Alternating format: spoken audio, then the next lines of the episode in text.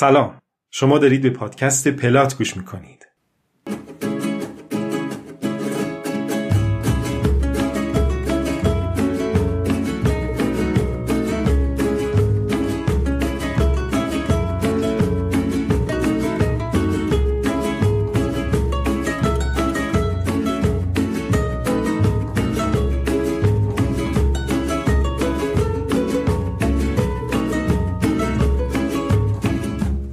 پادکست من حسن ربیعینیا برای شما کتاب می‌خونم. اولین کتابی هم که به سراغش رفتم پیرمرد و دریاست نوشته ارنست همینگوی. بریم با هم پنجمین قسمتش رو بشنویم که در اسفند سال 1399 خورشیدی ضبط شده.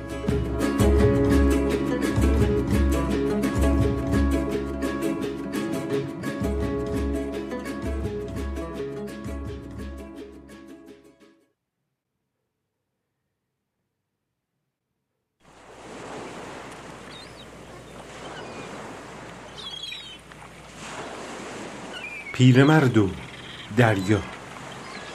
اثر ارنست همینگوی. راوی حسن ربیعینیا. قسمت پنجم.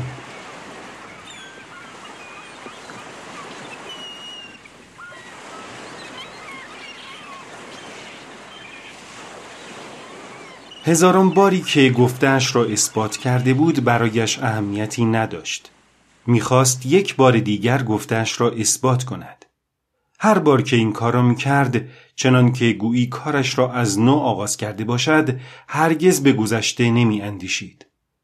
پیرمرد گفت ای کاش ماهی به خواب رود و من نیز بتوانم بخوابم و خواب شیرها را ببینم. چرا شیرها مهمترین موضوعی هستند که در خاطرم موندند؟ به خودش گفت زیاد فکر نکن پیرمرد. حالا راحت به تخته های قایق تکیه بده و به چیزی نیندیش. ماهی در تلاش است. تو تا می‌توانی کمتر تلاش کن. غروب نزدیک می‌شد و قایق همچنان آرام و پیوسته پیش می‌رفت. اما نسیمی که از شرق میوزید به کشش قایق افزود و پیرمرد به آرامی روی دریای کوچک پیش می‌رفت و فشار تنابی را که بر پشتش انداخته بود نرم نرم احساس می کرد. به هنگام غروب تناب ناگهان از دریا بالا آمد. اما این بار ماهی در سطحی نسبتاً بالاتر به شنای خود ادامه داد. خورشید به بازو و شانه چپ و پشت پیرمرد میتابید. از همینجا پیرمرد فهمید که ماهی از سوی شمال به سوی شرق پیچیده است. پیرمرد که ماهی را یک بار دیده بود می توانست شنا کردن حیوان با آن بالهای پهن زیر سینه اش و دم بزرگ و داسمانندش را در نظر مجسم کند که آب دریای تاریک را می برید و پیش می رفت. پیرمرد اندیشید نمی‌دانم او در آن اعماق دریا چند متر جلوترش را می بیند. چشمهایش درشت است و اسب با چشمی کوچکتر می تواند در تاریکی ببیند. سالها پیش من هم می توانستم در تاریکی ببینم اما نه در تاریکی مطلق دیدن من درست مثل دیدن یک گربه بود تابش آفتاب و خود پیرمرد که دائما انگشتایش را تکان می‌داد باعث شد که دست چپش کاملا باز شود و پیرمرد کمی از فشار تناب را به این دستش منتقل کرد و عضلات پشتش را بالا کشید تا کمی از فشار تناب بکاهد. پیرمرد گفت آهای ماهی اگر هنوز هم خسته نشده ای پس جانور خیلی عجیب و غریبی هستی. خیلی احساس خستگی می کرد و می‌دانست که شب زود خواهد رسید و میکوشید به چیزهای دیگری بیاندیشد. به فکر تیمهای بزرگ افتاد. او آنها را به عنوان اسپانیاییشان یعنی گرانلیگا می شناخت و می‌دانست که یانکی های نیویورک با ببرهای دیترویت بازی می کنند. پیرمرد اندیشید دومین روزی است که از نتیجه بازی ها بیخبرم اما باید مطمئن باشم و به دیماجی بزرگ اعتقاد داشته باشم که همه کارها را به طور کامل و بینقص انجام می دهد حتی وقتی خار پاشنش او را آزار دهد از خودش پرسید خار پاشنه چیست؟ برآمدگی تیز در استخوان ما که از این جور برآمدگی ها نداریم آیا دردش می تواند آنطور باشد که خروس جنگی با نوکش به پاشنه آدم بزند؟ فکر نمی کنم بتوانم وجود این برآمدگی یا نداشتن یک چشم یا هر دو چشم را تحمل کنم و مانند های جنگی به پیکار ادامه دهم. انسان در کنار پرندگان بزرگ و جانوران وحشی چیزی نیست. اما من ترجیح می دهم به جای آن جانور در اعماق تاریک دریا باشم. پیرمرد با صدای بلند گفت نکند کوسه ها بیایند. اگر کوسه ها بیایند خدا به داد من و او برسد. پیرمرد اندیشید آیا فکر می‌کنی دیماجوی بزرگ هم مدتی این چنین طولانی مثل تو به انتظار ماهی بنشیند؟ حتما او همین اندازه یا حتی بیشتر از من به انتظار ماهی خواهد نشست. چون جوان و پرزور است. پدرش هم ماهیگیر بود. اما آیا خار پاشنش او را اذیت نمی کند؟ پیرمرد با صدای بلند گفت نمی‌دانم. من که هیچ وقت خار پاشنه نداشتم. همچنان که آفتاب آرام آرام می‌رفت او برای اینکه به خودش اطمینان بیشتری داده باشد به یاد آن زمانی افتاد که در میخانه ای در کازابلانکا با سیاه پوست تنومندی از سیمفویگوس که نیرومندترین مرد بندرها به شمار می‌رفت مچ انداخته بود. آن دو یک روز و یک شب در حالی که ساعدهایشان کاملا راست و دستهایشان محکم در هم گیر کرده بود آرنجشان را از لبه خط سفید گچی که روی میز کشیده بودند تکان ندادند. هر یک میکوشید دست دیگری را روی میز بخواباند. خیلی ها شرطبندی کردند و مردم در زیر نور چراغهای نفتی دائما می‌رفتند و میآمدند و او نیز به دست و بازو و چهره سیاپوست نگاه می‌کرد. بعد از هشت ساعت هر چهار ساعت یک بار داور را عوض می کردند تا داورها بتوانند به خوابشان برسند. از زیر ناخونهای او و سیاه پوست خون بیرون زد و آن دو به چشم و دست و ساعد یکدیگر نگاه می کردند و کسانی که شرط بسته بودند دائما از اتاق بیرون می رفتند و برمیگشتند و روی سندلی های بلند کنار دیوار می نشستند و تماشا می کردند. دیوارها به رنگ آبی روشن و از چوب بودند و سایه چراغها به روی آنها میافتاد. سایه سیاه پوست روی دیوار خیلی بزرگ بود و وقتی لامپ ها در اثر وزش نسیم تکان میخوردند سایه او نیز به حرکت در می. در سراسر شب پیروزی گاه به سوی سیاه پوست می و گاه به سوی پیرمرد می رفت. و کسانی که گرد سیاه پوست جمع شده بودند عرق به خوردش می‌دادند و سیگار برایش روشن می‌کردند. و سیاه پوست پس از نوشیدن عرق تلاش سرسختانه به خرج می‌داد و یک بار دست پیرمرد را که آن زمان پیر نبود بلکه به سانتیاگوی الکامپئون یا پهلوان سانتیاگو معروف بود تقریبا به اندازه 7.5 سانتی متر خواباند. اما پیرمرد توانست دوباره دستش را کاملا راست کند. مطمئن بود سیاه پوست را که مردی مهربان و ورزشکاری بزرگ است شکست خواهد داد و به هنگام روز آنهایی که شرط بسته بودند خواهش می‌کردند که مسابقه را مساوی اعلام کنند و داور هم سرش را تکان می‌داد ولی پیرمرد همه زورش را به کار گرفت و دست سیاه پوست را پایین و باز هم پایین برد تا آنکه دستش روی میز خوابید این مسابقه صبح روز یکشنبه آغاز شده و صبح روز دوشنبه پایان یافته بود. بیشتر آنهایی که شرط بسته بودند می‌گفتند نتیجه مساوی اعلام شود زیرا بیشترشان مجبور بودند برای کار در عرشه کشتی های حمل شکر یا کار در شرکت زغالسنگ هاوانا بروند. وگرنه همه دلشان می‌خواست که مسابقه را تا آخر تماشا کنند. اما پیرمرد هر طور بود پیش از آن که کسی به سر کارش برگردد مسابقه را تمام کرده بود. مدتها پس از آن مسابقه همه او را پهلوان صدا می کردند و برای بهار نیز ترتیب یک مسابقه برگشت را داده بودند. اما برای این مسابقه زیاد شرط بندی نشد و پیرمرد به راحتی برنده شد چون اعتماد به نفس سیاهپوست سیمفویگوسی را در مسابقه اول شکسته بود. پس از آن چند مسابقه دیگر هم داد و دیگر مسابقه دادن تمام شد. می‌دانست که اگر بخواهد می‌تواند هر کسی را درست و حسابی شکست دهد و فهمیده بود که این کار موقع ماهیگیری برای دست راستش ضرر دارد. چندین بار کوشید که با دست چپش تمرین مسابقه بدهد. اما دست چپش همیشه به او خیانت کرده بود و هیچ وقت کاری را که پیرمرد به آن میسپرد انجام نمی‌داد و پیرمرد نیز اعتمادی به این دستش نداشت. پیرمرد اندیشید حالا آفتاب خوب میپزدش. نباید دوباره خواب برود. مگر آنکه شب هنگام هوا خیلی سرد شود. نمی‌دانم امشب چه به سرم خواهد آمد. هواپیمایی که به میامی می‌رفت از فراز سرش گذشت و او نیز به سایه هواپیما که ماهی های بالدار را گله گله رم می‌داد نگاه می‌کرد. پیرمرد گفت حتما در میان این همه ماهی بالدار یک دلفین هست. و به تناب تکیه داد تا ببیند آیا می‌تواند ماهی خودش را کمی بالا بیاورد یا نه. اما نتوانست ماهی را بالاتر بیاورد و ماهی همچنان سخت و سفت بر جای خود بود و تناب چنان کشیده شده بود که پرش قطره های ریز آب از روی آن نشان می‌داد که چیزی به پاره شدنش نمانده است.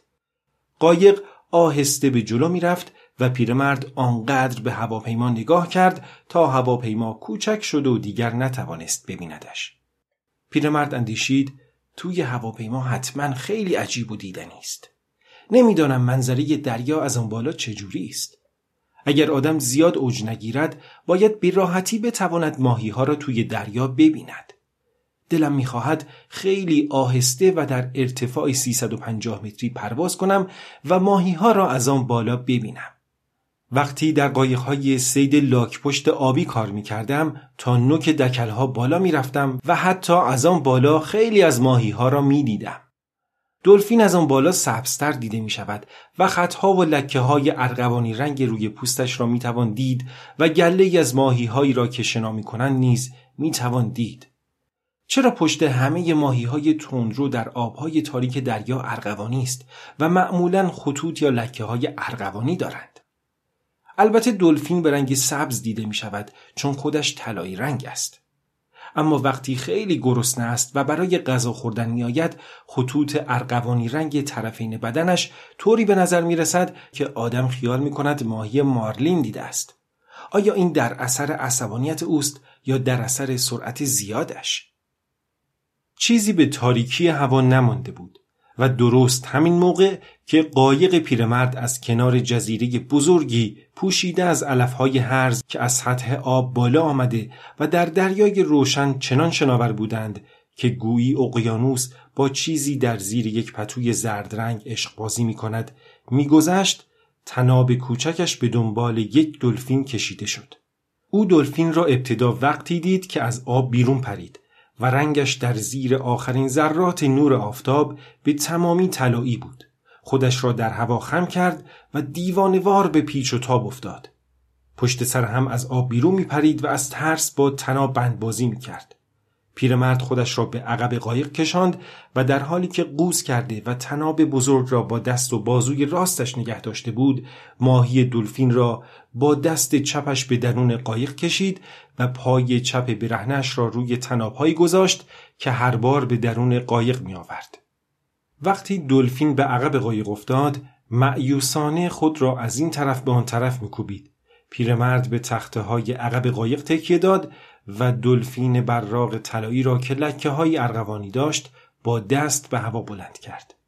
فک های دلفین قلاب را با شدت زیادی می جویدند و خود دلفین نیز پیکر پهن و دو سرش را به کف قایق میکوبید تا اینکه پیرمرد با چماقش به سر طلایی و براغش کوبید و دلفین کمی لرزید و سپس آرام شد. پیرمرد قلاب را از دهان دلفین درآورد، ساردین طعمه دیگری به تناب بست و به دریا انداخت. سپس آرام آرام به جلوی قایق رفت. دست چپش را شست و با شلوارش خوش کرد. آنگاه تناب سنگین را از دست راستش به دست چپش منتقل کرد و در حالی که به فرو رفتن خورشید در اقیانوس خیره شده بود و زاویه تناب بزرگ را نیز می‌دید دست راستش را شست. پیرمرد گفت اصلا تغییری نکرده. اما به حرکت آب در اطراف دستش که نگاه کرد متوجه شد حرکتشان کمی کنتر شده است. پیرمرد گفت دو تا پارو را در عقب قایق به هم میبندم و در آب میاندازم. این باعث خواهد شد که ماهی در طول شب آهسته تر حرکت کند. شب را هم او به راحتی میگذراند هم من. پیرمرد اندیشید بهتر است شکم دلفین را کمی دیرتر خالی کنم تا خون در گوشتش بماند. این کار را می توانم چند دقیقه بعد انجام دهم و حالا پاروها را به هم ببندم تا یک ترمز برای قایق درست کنم.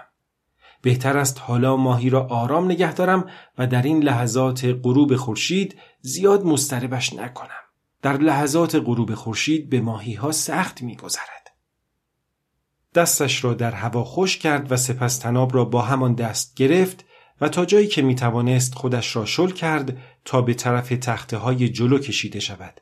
به طوری که فشار تناب بر قایق بیشتر از فشاری باشد که بر او وارد می شد. پیرمرد اندیشید حالا دارم می‌فهمم که چجوری باید نگه دارمش. این قسمتش را حتما باید بگیرم و یادم باشد که ماهی از وقتی که تومه را گرفته چیزی نخورده است و هیکل بسیار بزرگی دارد و احتیاجش به غذا خیلی زیاد است. من همه ماهیتون را خوردم. فردا دلفین را خواهم خورد. پیرمرد به دلفین می گفت دورا دو. شاید همان وقت که پاکش می کنم کمی از آن را بخورم. خوردن دلفین مشکلتر از خوردن ماهی تون است ولی کاری نیست که مشکل نباشد. پیرمرد با صدای بلند پرسید حالت چطور است ماهی؟ حال من خوب است و دست چپم بهتر شده و غذای یک شب و یک روزم را دارم. قایق را بکش ماهی. اما حال پیرمرد به راستی خوب نبود چون دردی که فشار تناب در پشتش به راه انداخته بود تقریبا از حد درد گذشته و به نوعی بیحالی انجامیده و پیرمرد را دچار تردید کرده بود. پیرمرد اندیشید ولی من بدتر از اینهایش را هم دیدم. فقط دستم کمی بریده و خواب رفته. آن یکی دستم باز شده، پاهایم سالمند و از نظر غذا حالا وضع من از وضع ماهی بهتر است. هوا تاریک شد. چون در آخر تابستان هوا بیدرنگ پس از غروب خورشید تاریک می شود. پیرمرد جلوی تخته های فرسوده دماغه قایق دراز کشید و تا می توانست استراحت کرد. ستاره ها یکی یکی پیدا می شدند. اسم ستاره پای شکارچی را نمی‌دانست ولی آن را دید و می‌دانست که به زودی همه ستاره ها در آسمان پیدا خواهند شد و او با دوستان دوردست خود همدم خواهد شد. پیرمرد با صدای بلند گفت ماهی هم دوست من است. هیچ وقت ماهی به این بزرگی ندیدم و از کسی هم نشنیدم که دیده باشد. اما باید اون را بکشم. خوشحالم که مجبور نیستم برای کشتن ستاره ها تلاش کنم. پیرمرد اندیشید تصور کن که هر روز کسی بخواهد در صدد کشتن ماه براید. ماه می گریزد. اما فکرش را بکن که اگر هر روز کسی بخواهد خورشید را بکشد چه می شود؟ سپس اندیشید ما چه خوشبخت به دنیا آمده ایم. آنگاه دلش به حال ماهی بزرگ سوخت. چون ماهی چیزی برای خوردن نداشت و اراده پیرمرد به کشتن ماهی تأثیری در دلسوزیش به حال جانور نداشت. پیرمرد اندیشید راستی این ماهی غذای چند نفر خواهد شد. آیا آنها شایسته خوردن این ماهی هستند؟ نه البته که نیستند. با بزرگی و وقاری که این ماهی دارد هیچ کس شایسته خوردنش نیست. پیرمرد اندیشید من این چیزها را نمی‌فهمم. اما خوب است که ما مجبور نیستیم خورشید یا ماه یا ستاره ها را بکشیم. کافی است در دریا زندگی کنیم و برادران حقیقی خودمان یعنی ماهی ها را بکشیم. پیرمرد اندیشید حالا باید به فکر این ترمز پارویی باشم. این ترمز خوبی ها و بدی هایی دارد. ممکن است آنقدر تناب از دست بدهم که ماهی هم از دست برود. به شرطی که ماهی خیلی تلاش کند و من هم ترمزی را که با پاروها درست کرده ام در جای خودش کار گذاشته باشم و قایق نیز کاملا از سباکی خارج شود. سباکی قایق زحمت هر دوی ما را بیشتر می کند. اما به نفع من است چون سرعت این ماهی خیلی زیاد است ولی تا کنون با همه سرعتش در آب نگریخته است. دیگر برایم فرقی نمی کند که چه حادثه ای روی خواهد داد. باید شکم دلفین را خالی کنم تا نگندد و مقداری از آن را بخورم تا زور بیشتری داشته باشم. یک ساعت دیگر استراحت می کنم و به گمانم پیش از آن که به عقب برگردم و دست به کار شوم و تصمیم بگیرم ماهی هم ثابت در یک جا خواهد ماند. در این ضمن می توانم حرکات و تغییر احتمالی مسیرش را ببینم. با پاروها خوب حیله ای زدم اما حالا وقتش رسیده که برای ایمنی خودم قدری وقت کشی کنم. او هنوز پرزور است و من دیدم که قلاب در گوشه دهانش گیر کرده و او دهانش را سفت بسته است. قلاب هیچ است. تنبیه گرسنگی و اینکه او در برابر کاری قرار گرفته که از درکش عاجز است همه چیز است. حالا استراحت کن پیرمرد و بگذار ماهی به کار خودش ادامه دهد تا وظیفه بعدی تو روشن شود چند لحظه ای استراحت کرد که به گمان خودش دو ساعت می‌شد. ماه دیر در آسمان پیدا شد و پیرمرد از هیچ راه دیگری نمی توانست زمان را حدس بزند. استراحتش در مقایسه با چند ساعت پیش استراحت بود. هنوز فشار تناب را روی شانههایش تحمل می کرد. اما دست چپش را روی لبه بالایی جدار دماغه قایق گذاشت و ایستادگی در برابر ماهی را بیش از پیش به پیکر قایق منتقل کرد. پیرمرد اندیشید راستی اگر می توانستم تناب را سفت کنم کار چه آسان می شد. اما اگر ماهی یک حرکت ناگهانی بکند می تواند آن را پاره کند. باید فشار تناب را بر پیکر خودم تحمل کنم و هر آن آماده باشم تا تناب را با دو دستم به درون آب بفرستم. پیرمرد با صدای بلند گفت هنوز هم که نخوابیده ای پیرمرد؟ نیم روز و یک شب گذشته و حالا روز دیگری آغاز شده ولی تو هنوز نخوابیده ای. اگر ماهی آرام و بی حرکت شده است باید چاره ای بیندیشی تا بتوانی کمی بخوابی. اگر نخوابی ممکن است ذهنت تاریک شود. پیرمرد اندیشید ذهنم حسابی روشن است. خیلی هم راحتم. مغزم به پاکی ستارگانی است که با من برادرند. اما باید باز هم بخوابم. ستاره ها میخوابند. ماه و خورشید میخوابند و اقیانوس هم بعضی روزها که خبری از موج نباشد میخوابد. پیرمرد اندیشید اما یادت باشد که بخوابی. خودت را به خوابیدن وادار و برای نگه داشتن تنابها نیز راه ساده و مطمئنی پیدا کن. حالا به عقب قایق برو و دلفین را آماده کن. اگر مجبوری که بخوابی برپا کردن پاروها به عنوان ترمز کار خطرناکی است. پیرمرد به خودش گفت با بیخوابی هم می توانم به کارم ادامه دهم اما ممکن است برایم پرخطر باشد.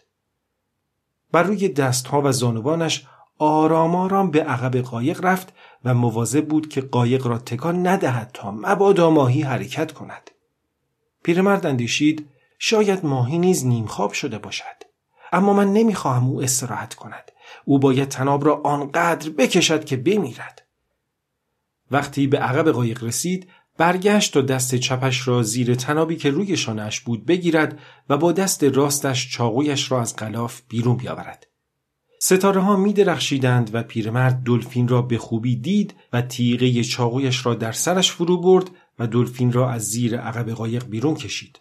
یکی از پاهایش را روی دلفین گذاشت و با چاقویشان را از دم تا نوک آرواری پایینی شکافت و دونیم کرد.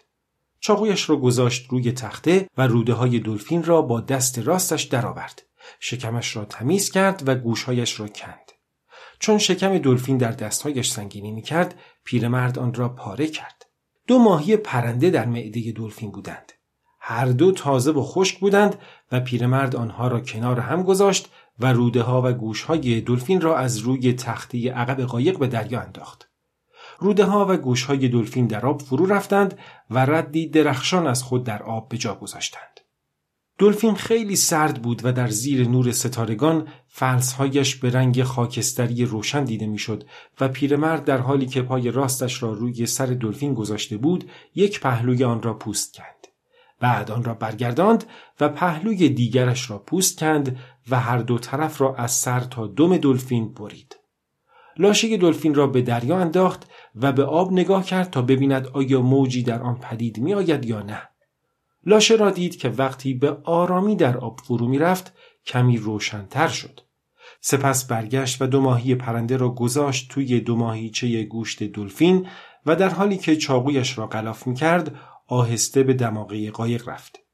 فشار تنا پشتش را خم کرده بود و پیرمرد ماهی ها را در دست راستش گرفت و برد. وقتی پیرمرد به دماغه قایق رسید دو ماهیچه دلفین را روی تخت پهن کرد و ماهی های پرنده را کنار آنها گذاشت. سپس تناب را روی شانه هایش به جای تازه منتقل کرد و دوباره دست چپش را زیر تناب گرفت و به لبه بالایی دماغه قایق تکیه داد. سپس از پهلو خم شد و ماهی های پرنده را در آب شست و دید که دستش با چه سرعتی در آب پیش می رفت. دستش رنگ ذرات درخشان پوست ماهی را گرفته بود و برق می‌زد. پیرمرد به جریان آب و پیش رفتن دستش نگاه می کرد. جریان آب زیاد تند نبود و همچنان که پیرمرد کف دستش را به تخت بندی قایق میمالید ذرات درخشان فلسهای ماهی در آب شناور و آهسته به سوی عقب قایق کشیده می شدند. پیرمرد گفت ماهی خسته شده است یا آنکه دارد استراحت می کند. حالا بهتر است این دلفین را بخورم و استراحت کنم و کمی بخوابم. پیرمرد در تابش روشنایی ستاره ها و سرمای شبانگاهی که هر دم بیشتر می‌شد نیمی از یک ماهیچه دلفین و یکی از ماهی های پرنده را که شکمش را خالی کرده و سرش را بریده بود خورد. پیرمرد گفت دلفین پخته چقدر خوشمزه می شود و چقدر بدمزه است وقتی خام خام خورده شود. از این پس هیچگاه بینمک یا بدون لیمو ترش به قایق نمی نشینم. پیرمرد اندیشید اگر عقلم درست کار می‌کرد هنگام روز به تختی دماغی قایق آب می‌زدم تا روی تخته بخشکد و نمک ببندد. اما من که دلفین را تا نزدیکی های غروب به قلاب نینداختم. این به علت مجهز نبودن من است. ولی ماهی را تماما جویدم و تا حالا که حالم به هم نخورده است. آسمان از سوی شرق ابری می‌شد و ستاره هایی که پیرمرد می شناخت یکی پس از دیگری از نظر پنهان می شدند. گویی پیرمرد به سوی دره از ابر پیش می‌رفت و باد از وزیدن افتاده بود. پیرمرد گفت سه چهار روز هوا آشفته خواهد بود اما امشب و فردا خوب است.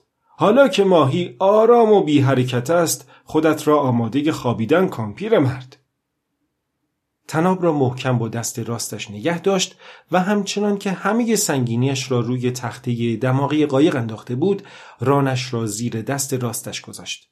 سپس تناب را کمی از روی شانش پایین آورد و دست چپش را زیر آن حائل کرد. پیرمرد اندیشید تا موقعی که تناب به جایی تکیه دارد می توانم با دست راست نگهش دارم. اگر موقعی که خواب هستم تناب شل شود به محض بیرون کشیده شدنش دست چپم مرا بیدار خواهد کرد. تناب توی دست راستم خیلی سفت است اما او به تنبیه عادت کرده است. حتی اگر بتوانم 20 دقیقه یا نیم ساعت بخوابم خستگی از تنم در می رود. به طرف جلوی قایق دراز کشید و همه بدنش را جمع کرد و سنگینیش را به دست راست داد و به خواب رفت.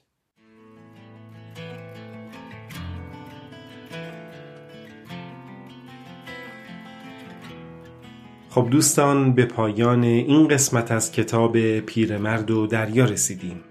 خیلی ممنونم که پادکست پلات رو برای شنیدن انتخاب کردید. تا قسمت بعد خدا نگهدار.